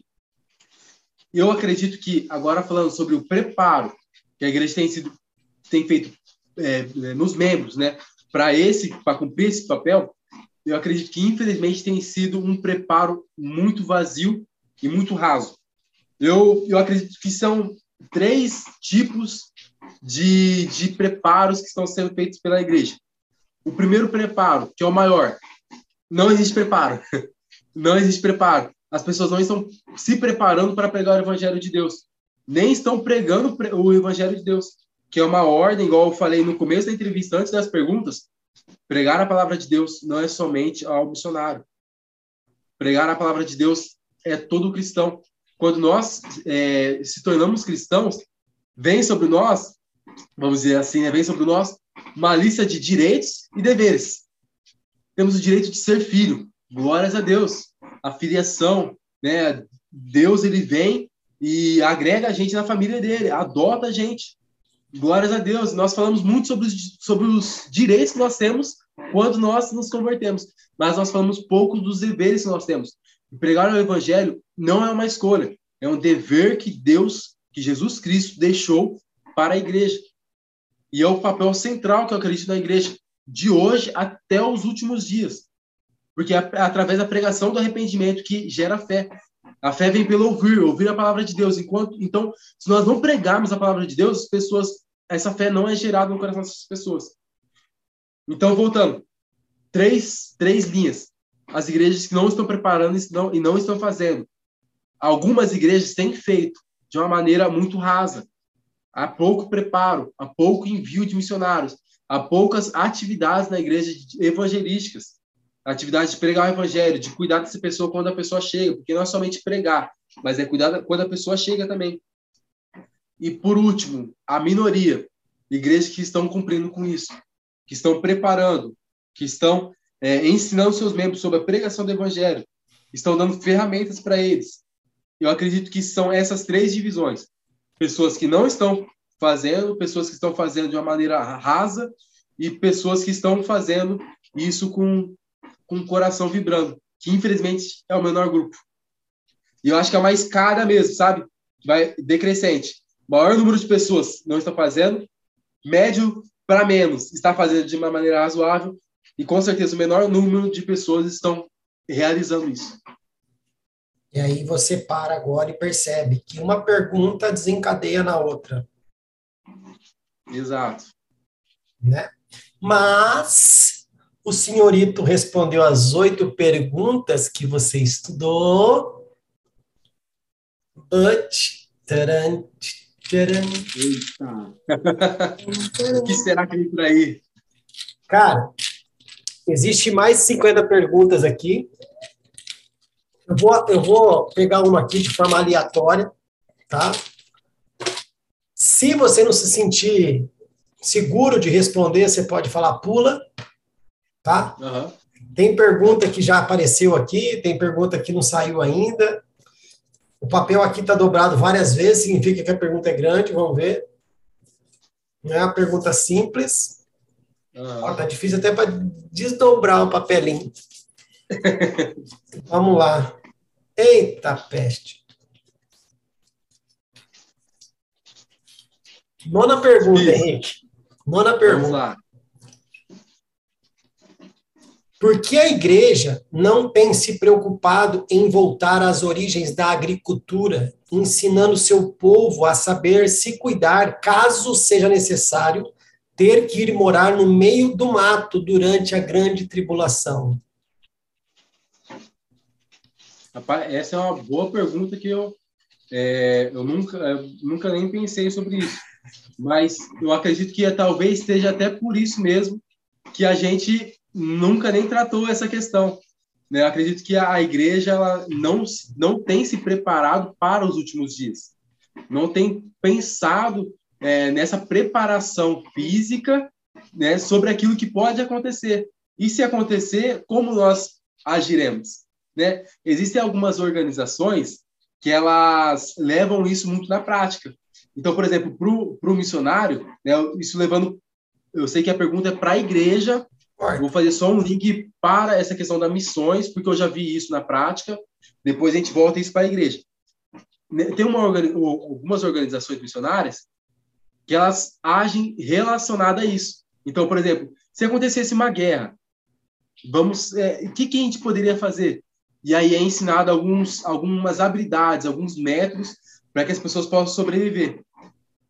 Voltando para a igreja agora, talvez, Fabrício, a gente nem pensou, a gente não está nem pensando né, no que pode acontecer e como que a gente pode se preocupar e se preparar para essas questões. Eu acho que a igreja, ela, é, nós, e me englobando totalmente nisso, nós como igreja, nós não pensamos nas possibilidades daquilo, das coisas que podem acontecer. Nós pensamos é, em questões tão centrais, centrais que são as questões mais faladas, são as questões daquilo que nós lemos, que a gente não pensa nas possibilidades futuras. Por exemplo, se isso acontecer, né, como que a gente pode agir com a agricultura? Como que se planta? Como que semeia a, a semente, né? Semeia a semente? Como que rega? Como que é feita a poda? Né? Infelizmente, a gente não sabe. E se acontecer, eu acredito que 98% da igreja vai passar perrengue. Esses 2% são pessoas que trabalham, nesse, que trabalham nisso, né? Porque se prepararam. Talvez tenha meio por cento que se preparou, né? Porque é uma questão muito boa, muito boa mesmo. E essa questão, é, é, ela desencadeia outras questões, que são coisas que a gente, como igreja, a gente não se preparou. Que a gente não está pensando no futuro. É, o, é pensando nessa questão é o que eu acredito que a gente não se prepara porque a gente não se planeja porque a gente não idealiza. Eu acho que esse é o grande problema. Cara, para mim, essa pergunta é muito legal também, porque assim, eu não estou dizendo se eu sou a favor ou não, essas pessoas que estão armazenando comida, né? Tem uma galera aí, tem vários silos aí espalhados pelo mundo, onde está sendo guardado várias, várias toneladas de semente porque existe uma visão dos donos do mundo que vai acontecer algo muito ruim, eles vão estar escondidinhos enquanto isso estiver acontecendo, aí depois eles vão vir e vão repovoar a terra, né? Mas a gente lê o manual, a gente sabe que não funciona assim. Tem Exato. pessoas, sim, que estão se preparando, armazenando comida e blá, blá, blá, blá. Se é o certo ou errado, não cabe a mim julgar. Agora, uma coisa que eu acho estranho, sim. A igreja que prega, que a metade vai e a metade fica, né, que é cheia de pregar isso aí, que as cinco virgens, né, ficou para trás. Então a igreja que fica, é, a igreja que prega que dois estarão no campo, um, um, um vai, não vai, o outro fica, blá, beleza. A mesma igreja que prega sobre isso, se ela crê nessa verdade, ela está se preocupando com o irmão ou a pessoa que está na igreja que não vai, que vai ficar. É. Eu falei para um pastor uma vez, queridão, qual o problema da igreja, sei lá, comprar uma chácara no meio do nada e fazer disso uma escola da agricultura. E se estourar alguma coisa, como vocês pregam, que a metade vai e metade fica, essas pessoas que ficarem, elas têm um lugar para se refugiar. Né? E, não, Fabrício, mas e se todo mundo for? Eu falei, então, você vai ficar preso ao, ao investimento da, da chácara? Se todo mundo for e não precisar usar a chácara, graças a Deus. Melhor ainda. Agora, se não for e precisar usar a chácara, cadê a chácara? Cadê a fazenda? Uhum. Cadê o ensino? A hora que vier a perseguição, Jesus não fala que na hora que vier a perseguição, corra para os montes? Se, se alguém, tudo é literal nesse texto, menos correr para os montes. Tudo é literal, né? Mateus 24 é escatológico, tudo é literal ali, tudo vai acontecer, menos correr para os montes. Uhum. Né? Tem, tem algumas linhas que elas, algumas linhas teológicas que ela é, tem algumas divisões, por exemplo, a milenista, pré-milenista, pós-milenista, né? Tem, tem bastante linhas né, que, que, pregam sobre ah, vai ser vai ser antes, tal, a gente vai subir antes, vai subir depois, vai subir no meio, né? São, são várias linhas. É, essa pergunta foi direcionada sobre, por exemplo, ah, depois que Jesus voltar, as pessoas que ficarem, né? É, foi esse, foi esse o final independente. Independente, é, porque se estoura uma guerra. Sim, é. Então, isso que eu falar, a minha resposta. Pessoal da Ucrânia. Sobre um contexto que pode acontecer. Não, e o pessoal da Ucrânia. O pessoal da Ucrânia. Não estão passando pela grande tribulação. Apocalipse uhum. dizendo. Mas estão lá, com todas as reservas destruídas. O povo que fugiu da cidade foi para onde? Aquele povo sabe cultivar no campo? Aí que tá. Entendeu? Ah, mas não vai acontecer, eu não vou estar tá aqui, eu não preciso me preparar. E se ficar, queridão, não era melhor ter o conhecimento? Hum. Mas é uma perguntinha aí para deixar a purga atrás da orelha, deixar o povo aí que, que não tem tolerância para o debate ficar fazendo comentário, nada a ver. Mas amém. Henrique, passou as oito perguntas, passou a nona, mas eu ainda tenho um desafio para você. Você topa? Bora lá, estamos aqui para isso. E como o Henrique não fugiu do desafio, como a maioria das pessoas que passaram por aqui, vamos para o jogo rápido, Henrique. Bora? Bora lá, vamos. Então, bora. Relacionado à Bíblia, Henrique, qual o testamento? Novo. Livro favorito? Romanos. Livro mais complexo? Apocalipse. Um personagem? Paulo. Um ensinamento? Amai a Deus sobre todas as coisas. A Bíblia é? Perfeita. Inspirada por? Pelo Criador. Para qual tempo? Todo. Qual o seu valor? Impagável. Para qual público? Todo, todo público. Contraindicação. Não deixe de lê-la. A leitura deve ser? Cotidiana. Sua importância é? Magnífica. Passou. Passou. Passou. Ai, ai, o jogo, cara, tem, é, tem a galera que engagueja aqui, mas é legal. Isso aqui é só para dar uma descontração aí na, na entrevista. Henrique, eu estou muito alegre pelas suas respostas, pela sua participação, tá? Mas eu quero deixar aí uns dois, três minutinhos aí para suas considerações finais e a gente vai finalizando a entrevista. É. Eu queria agradecer, tá, Fabrício? Agradecer mesmo pelo convite. Cara, foi muito bom, muito bom é, ter recebido esse convite. Eu fiquei muito feliz mesmo, muito feliz. Para mim foi um, é um prazer realmente estar aqui, é, estar podendo passar a minha visão. Eu achei muito interessante a visão do canal. É você pegar várias pessoas de várias igrejas, de vários segmentos diferentes. São ministros de louvor, são missionários, são teólogos, são pastores, pessoas de várias categorias assim, né, dizendo é, e você poder ouvir essas pessoas. Isso é muito bacana, muito bom mesmo. É, quero aqui agradecer, para mim foi muito bom ter meditado nessas perguntas. Eu revi muitas coisas, aprendi mais né, sobre algumas coisas que é, faltava eu estudar um pouco. E assim, eu peço que Deus ele possa levar esse, esse podcast para muitas pessoas, muitas pessoas mesmo, para que as pessoas possam ser edificadas, que não seja somente um bate-papo, mas seja edificação na vida das pessoas, né? Então, muito obrigado e que Deus possa continuar abençoando é, esse seu projeto, Fabrício. Projeto é de Jeová. Amém. Amém. Como, como você disse no início, Deus me chamou para ser participante com ele desse projeto. Eu aceitei. Aí, ó, que bem. Henrique, eu quero agradecer em nome do canal aqui, o Reino 360 Graus, pela sua participação pedir para que Deus possa continuar abençoando a sua vida, a sua casa, a sua família, o seu ministério, que um pouco do nosso bate-papo aqui possa ter mudado alguma chavinha na sua cabeça também, deixado você com algumas preocupações boas aí para correr atrás nesses esses dias agora. É, cara, e muito feliz mesmo pela sua simplicidade, a maneira como você expôs, é isso que eu quero, é ouvir a opinião das pessoas, ok? Então, mais uma vez, que Deus te abençoe. Muito obrigado e a gente vai ficando por aqui, Henrique. Deus abençoe. Tchau, tchau, viu? Amém. Tchau, tchau.